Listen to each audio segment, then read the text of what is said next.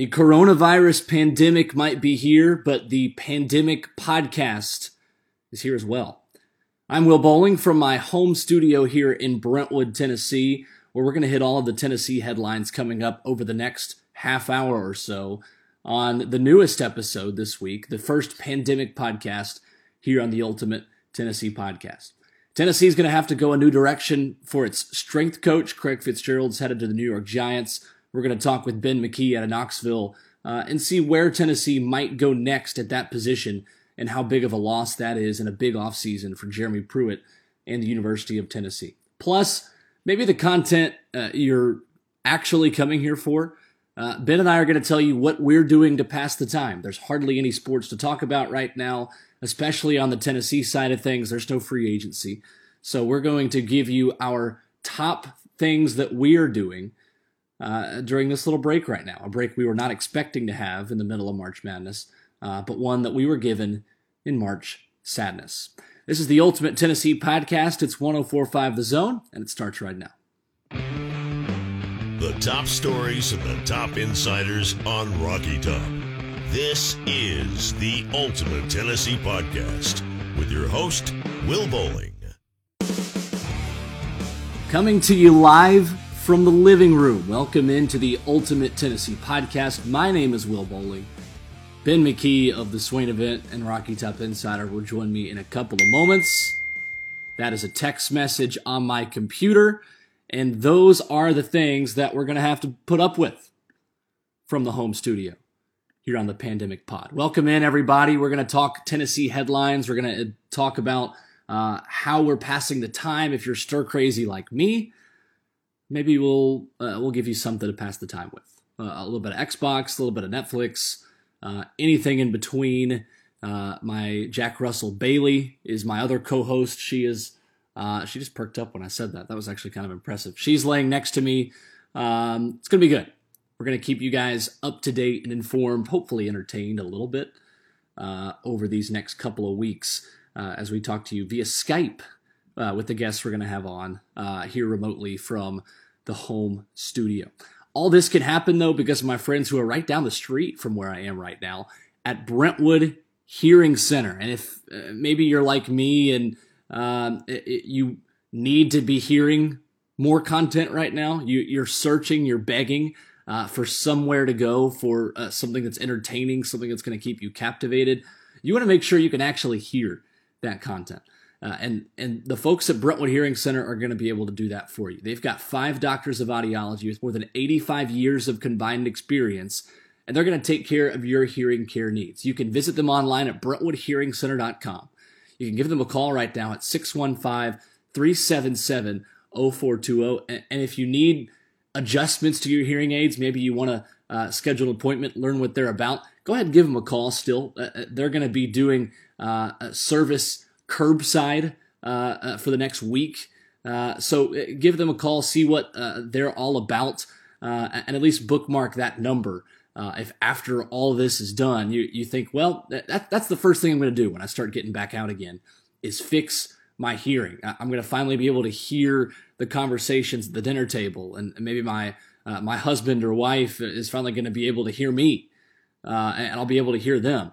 BrentwoodHearingCenter.com. That's your place to go. Uh, they are the hearing care provider in Middle Tennessee. Uh, and again, you can visit them online, BrentwoodHearingCenter.com. And their phone number is, is easy as well 615 377 0420. All right, so we're going to jump into a conversation with Ben McKee out of Knoxville uh, in a couple of moments. Uh, the big headline, of course, Craig Fitzgerald, Tennessee's strength coach. Uh, a guy who Jeremy Pruitt really had good things to say about, especially this offseason, uh, and just how big it was to get him to stay, to keep him in the fold, uh, turning down uh, reportedly the likes of Alabama to stay at the University of Tennessee. He's headed back to the NFL now, uh, joining the New York Giants. Uh, so that's the big headline to discuss right now. and also eligibility concerns. Where does Tennessee baseball go next?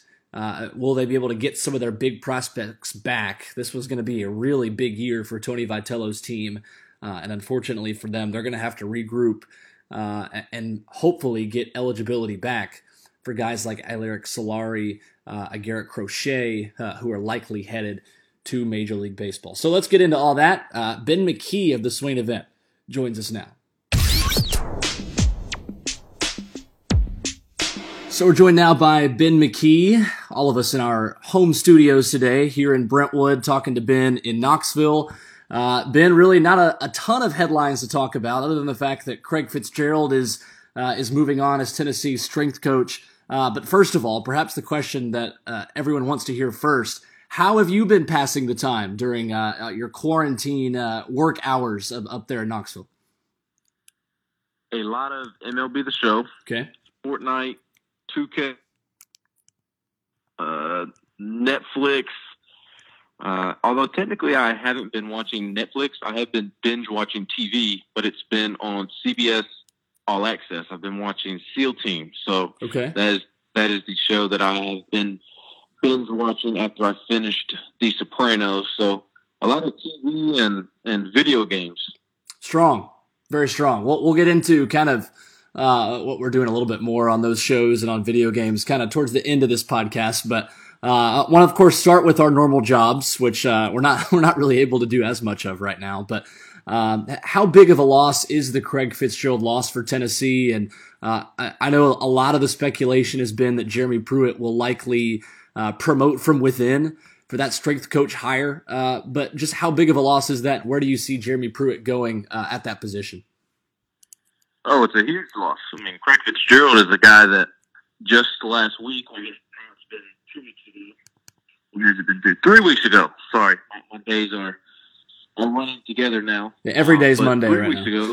ago, on on that Tuesday, the first Tuesday spring practice after practice, Jeremy Pruitt bragged about, alluded to the fact that Craig Fitzgerald turned down Nick Saban and uh, really spoke highly of Craig Fitzgerald on, on multiple occasions in, multiple questions and, and multiple responses. Uh, he, he's a guy that Jeremy Pruitt absolutely loved. I mean, that, that is why he ponied up and, and paid him a lot of money last offseason. He was the third highest paid strength and conditioning coach. Uh, and on top of the, Craig Fitzgerald got a brand new weight room. Everything he wanted, he got in, in that weight room. Uh, kind of transitioning from a uh, a, a, finesse weight room to a to a more traditional weight room with with more of the the, the customary equipment that you would see in in a weight room. So he, he was paid handsomely. He was given anything he wanted. He was given the keys to to the finest car he could drive or, or the the car he wanted. so it is a big loss when you lose somebody who is well respected, viewed as one of the best in the country. Um, and I mean, he turned down Nick Saban two weeks ago, three weeks ago, earlier this month when Scott Cochran left to take the Georgia job. So anytime you lose somebody of, that stature, it, it's a big loss. And uh, it, looks like Jeremy Pruitt will promote from within. Um, I would be surprised if he promote from within. It sounds like it's going to be AJ Artisan, uh, the the young man who uh, was at Duke, and, and he he is very well respected within the strength and, and conditioning world. He's well well respected at Tennessee, and, and he's very talented. He just hasn't had a chance to prove himself. He's kind of like a minor league baseball prospect that you, that you hear a ton about, and they have all the potential in the world, and they are very talented they are tearing it up at the double A level, at the triple A level, and they just haven't had their opportunity to prove themselves in the big leagues. That, that's kind of where he stands. But uh, he was given as much responsibility as anybody uh, ever has under Craig Fitzgerald.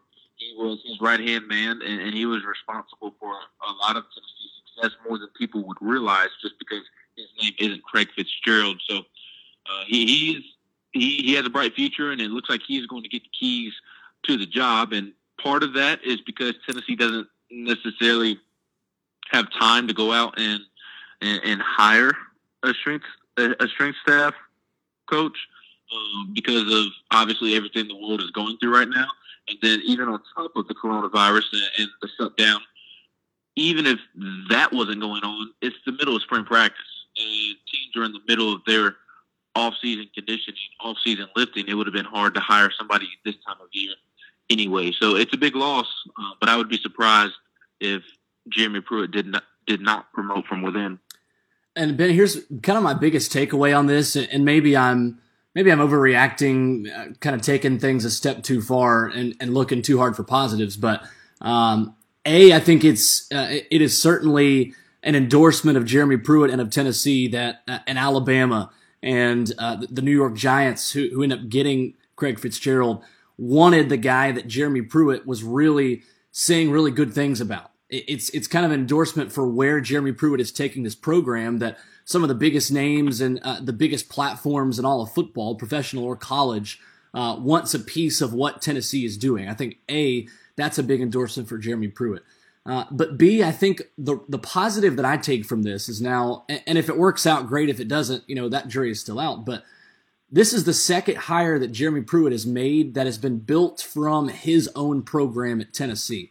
And what I mean by that is his ability to promote from within, I think shows that Tennessee now kind of has a factory of coaches and a factory of staff um, that, that they can use to their advantage because once you kind of create that continuity, you create a system and a, a, process that you think works. It's in your best interest to continue promoting from within and, and keeping guys kind of in the family, in the system, uh, like a Joe Osovet and, and a Shelton Felton, and now potentially at strength coach as well. I think that is a really good sign for Tennessee because it shows that Jeremy Pruitt is establishing the culture and establishing the process that he wants, where guys not only want to stay, but they want to build through his system uh, and I think long term, that's going to really be a big advantage uh, for a Tennessee program and kind of creating their own way, like you hear about the Belichick way in New England and, and kind of the Saban way in Alabama. Am I going too far on that, or do you think that's a fair uh, a fair assessment at this point? I, I, think it may be a little premature, fair. but okay. you're on track. I, I, I would, I personally would want to wait and see how Shelton Felton yeah, right. and Joe Osovet yeah, definitely. and AJ Artis, if he does get the job, I want to see how they how they fare. Do they succeed? Um, do they drown? So I think that will determine the answer for your for your question. But I think you're on the right track, most definitely. Uh, just again, I think you're you're a little premature, but he has built a, a culture for the most part. Um, he being Jeremy Pruitt has built a culture to where people want to be in Knoxville. Now he has run into some issues in which he hasn't necessarily gotten along with some coaches. I mean, it's no secret that uh, Chris Rumph and, and, Tracy Rocker and Tyson Helton and Terry Fair, Pruitt didn't necessarily get along with those with those coaches at all times, and there, there's not a a working relationship in the coaching industry in which a head coach and a position coach gets along with one another 100% of the time. But uh, I, I, do think some of the issues that maybe were sparked in, in, those particular relationships was because Jeremy Pruitt was a, a first time head coach, a second year head coach, and he was learning on the job. And, and he is improving in the area of realizing that he can't be like Nick Saban 100% of the time because he hasn't won like Nick Saban. So I do think he is still trying to to manage those relationships, but – I think the strength staff is a perfect example of the culture that Tennessee has rather than what Jeremy Pruitt is building. I do think what Jeremy Pruitt is building is contagious and um, is appealing. But again, he, he he's still difficult to work for. So he's still trying to iron out those kinks. And anybody who has heard me on the Swain event and, and even listen to Jason Swain, this is kind of our biggest critique and only critique of, of Jeremy Pruitt to this point is him being able to manage relationships with adults. We all know he's terrific in recruiting and he's a player's coach and he the players love playing for him. But in terms of managing adults as a head coach, that is where he really needs to to work on right now because in the coaching industry, he does have a reputation for being hard to work for hard to deal with. So that is something that he is continuing continuing to evolve with, and I, I think he'll get there. He has the makings of you know making that work. Um, but the the culture of, of just Tennessee in general, I think the strength staff and, and the potential replacement is a perfect example of that with AJ Artis, uh, with Byron Jadot, who are, are two strength coaches, assistant strength coaches, and they're newly married. I believe they have young families, and they don't want to leave. They, they found out about Craig Fitzgerald leaving to take the Giants job, and they did not want to leave. Uh, because in addition to working for Pruitt, they love being in Knoxville. They love the passion that comes with the University of Tennessee football. And so I think that's really cool and, and speaks more to what you were getting at, Will, uh, is that the, the University of Tennessee and the city of Knoxville and East Tennessee and the, the fans and the passion and the resources, th- there's a, a, a, niche there that I don't think a lot of people uh, realize when you look at it from a national perspective. But when you get here, the assistant coaches see it and they want to stay because even like Chris Rumph and, and Tracy Rocker, um, you know, they're not they're no longer here because of maybe some some tension with Pruitt, not because of the University of Tennessee, if that makes sense. Yeah, and and really, I think the reason I come to that conclusion is because when Butch Jones promoted Larry Scott and promoted his guy kind of from within to be offensive coordinator, it ultimately was one of the uh, kind of the final straws for him because it didn't work at all. It, it, it completely crashed and burned in his final year. So I guess really what I'm saying is compared to previous administrations and pre- previous coaching staffs, I respect and I trust the Jeremy Pruitt process a lot more than I would have trusted a, a process of a Derek Dooley or a Butch Jones, which is not saying a lot, but it's at least nice for Tennessee fans to know at this point that there is a process there. There is a system that uh, so far so good has worked so we don't have any reason not to trust, I guess, is what I'm saying. Um, kind of these hires yeah. from within for, for this program. And and I would add, just kind of going off what you were saying, is the reason that I trust Jeremy Pruitt and, and his plan moving forward and his ability to put together a, a coaching staff is because yes, he has had a lot of coaching turnover over the last two years, but though it hasn't been at key positions. Really, Craig Fitzgerald um, has been the the only key staff member. That, that's how I should should have put it the first time. Sure, he hasn't had key staff members leave. Like, sure, Tyson Helton was the offensive coordinator, but if Tyson Helton did not take the the head coaching job at Western Kentucky, he was going to get fired. Um, you know, and then the defensive coordinator he had co-defensive coordinators with, with Kevin Sherrer and Chris Rumph in year one. And, you know, that was Jeremy Pruitt's defense in year one. And you can say that those were mistakes right off the bat, but he corrected, corrected those mistakes as good as you can. You, you can't correct a mistake better than hiring Jim Chaney yeah. and hiring Derrick Ansley. Absolutely. And, and then bringing on Craig Fitzgerald at the very beginning uh, going and getting Tee Martin, going and getting Jay Graham, uh, and and other coaches. So uh, that is what gives me comfort, even though he has had quite a bit of coaching turnover in the first two years, is that they've been outside linebacker coaches. You can go find outside linebacker coaches. You can go find inside linebacker coaches and tight end coaches and DB coaches, especially when you are a DB minded head coach in the first place. So at the key positions, he has made strong hires, and at those, you know, key positions, he hasn't had the best of the best on his staff leave, except for Craig Fitzgerald, and, and that wasn't a situation to where, you know, Craig Fitzgerald really wanted out of Tennessee. That was more of him wanting to get closer to home, and I know Tennessee fans are tired of hearing that, but that truly was the case.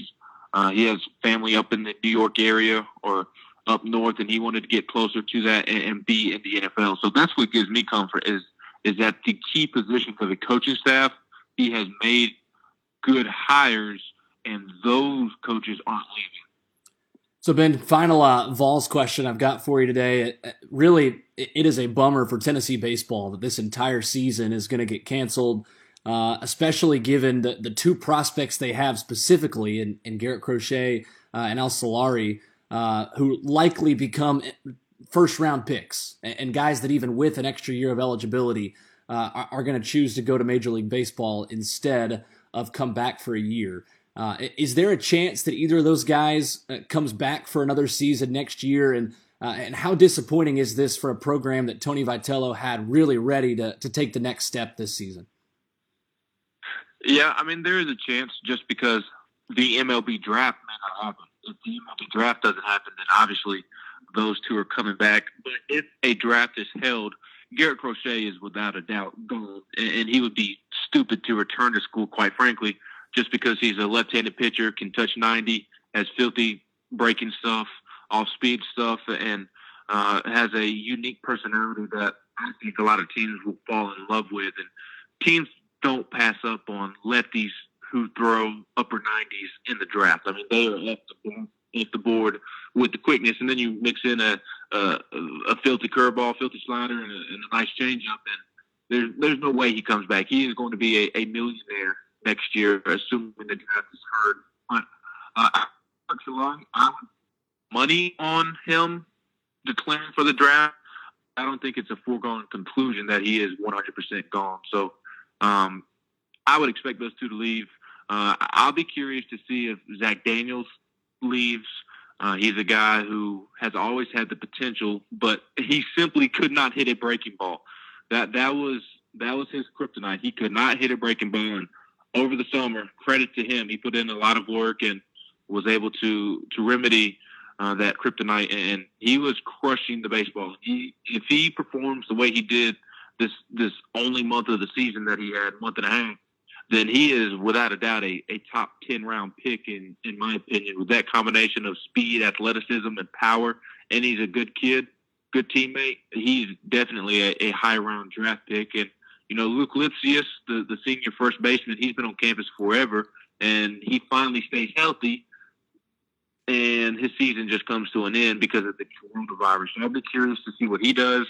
Uh, Tennessee has some other seniors um, that that have been on campus for a while, fifth, sixth year seniors. I'll be curious to see what they do.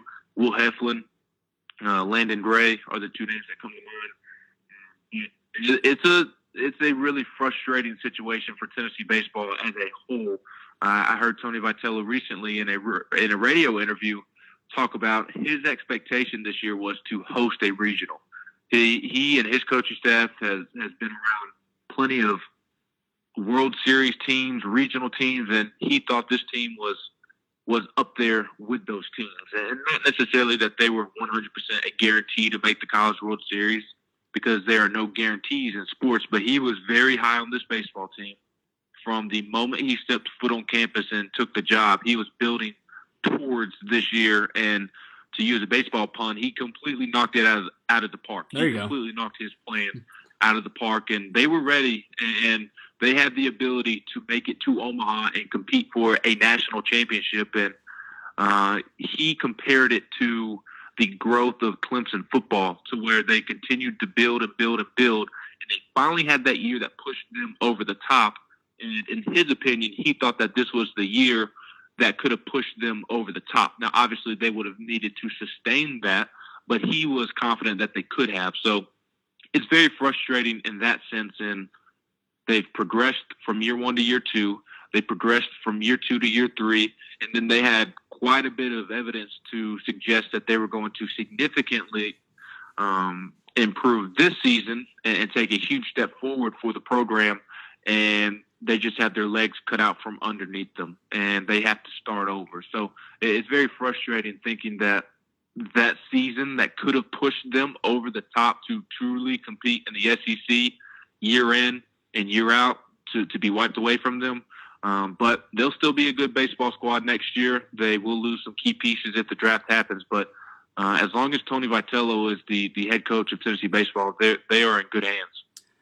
So Ben, uh, last thing I got for you, what is on the docket on uh, on MLB show, MLB the show for you this afternoon? I know I'm going to be playing some FIFA, uh, probably rage quitting a couple of them because I I get worse as the day goes on. So I'll enjoy the first two games and then be miserable for the rest of them. But uh, uh, what's on the docket for the uh, the rest of the afternoon from the house today?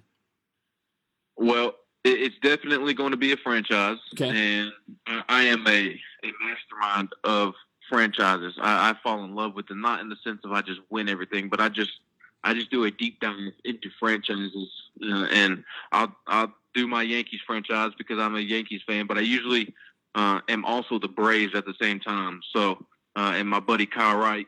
I'll, I I'll have to boost his uh, his uh, his ability on the game and be able to strike out everybody with him. So I'll, I'll be rocking the franchise with the with the Braves and the Yankees and, and trying to pick up some wins. Yeah. Meanwhile, I'll be here just refreshing Twitter until Jadeveon Clowney inevitably uh, breaks the Titans' hearts. So if you need me, that's uh, that is exactly what I will be doing.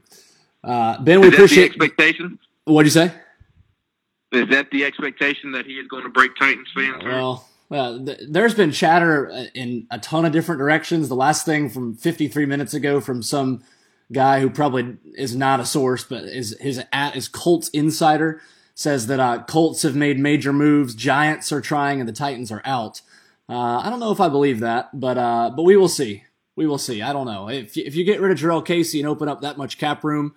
Uh, it, some something big's about to happen. We're just we've just now been waiting three days for that big thing. So it's either Jadeveon Clowney or Well, it's me- or it's Marcus Golden and I- Logan Ryan. So I'm good I know either way. you're, I know you're pushing to get out of here, but I'm, I'm I'm curious to get your opinion.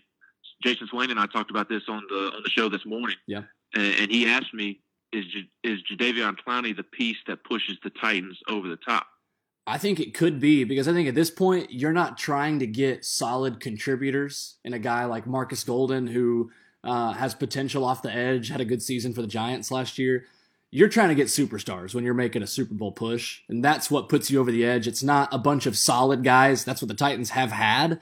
At this point, you got to go get guys that can single handedly win you a game when you're playing Patrick Mahomes in the fourth quarter and you're in the game. So um, I think it could be. I mean, when you look at his stats from last year, obviously he only had three sacks. But according to ESPN's pressure rate, he was the fifth highest in pressuring the quarterback uh, when you account for the amount of rushes he had and the amount of times he pressured the QB. He was fifth among all players. So uh, I think you get him in the right system. You get Jeffrey Simmons pushing from the inside. You get Harold Landry and Vic Beasley rotating on the other side. I think that could be a really, really good defense. If you go out and get a guy like Noah Igbinoghene in the second round and get some speed at corner, I think you're looking at a team that is going to control the football and then really get after the quarterback. It'd be it'd be a lot of fun if they can make it happen. Yeah, Swain and I both thought that Jadeveon Clowney could be the piece that pushes them over the edge, just because, like you were saying, you hit the nail on the head, in my opinion. But uh, just the Titans needing a, a pass rusher, and that is one of the most important positions in football, especially if you are going to be competing against Patrick Mahomes. Yeah. So uh, Swain and I both thought that Clowney could be the piece that, that pushes them over the edge. Well, he's a run stopper too. He's one of the the the few I feel like now coming out of college that can play as a four three D end or a three four outside linebacker, and I think the Titans might do a little bit of both. Uh, with with Dean Pees gone and Vrabel being the defensive coordinator, that's a guy who can stop Lamar Jackson in a playoff game too. I mean, he's he's as good of a run stopper and got a high motor as he is rushing the passer. So that's what's gotten me through these past couple weeks is just Titans free agency and and that team going from great to kind of the next level. But uh, but we'll see. I, I I usually have low expectations, so I'm a little worried what's going to happen now that I actually have high hopes for what that team's doing right now. um, You have to have high, high hopes for a living. that's right. Oh man. that, isn't that how the song goes? That's that's it. That's it. That's the song I heard as 2020 began when I actually did have high hopes for 2020. Now we're just we're we're on to 2021's our year. 2021 is it. This is uh we're just to go ahead and punt punt on this year. What we're not doing is punting on this podcast. This was a great uh first pandemic podcast Ben. I'm sure we will uh, have you on again in the near future to talk about your uh, your franchise and what moves you've been making most importantly.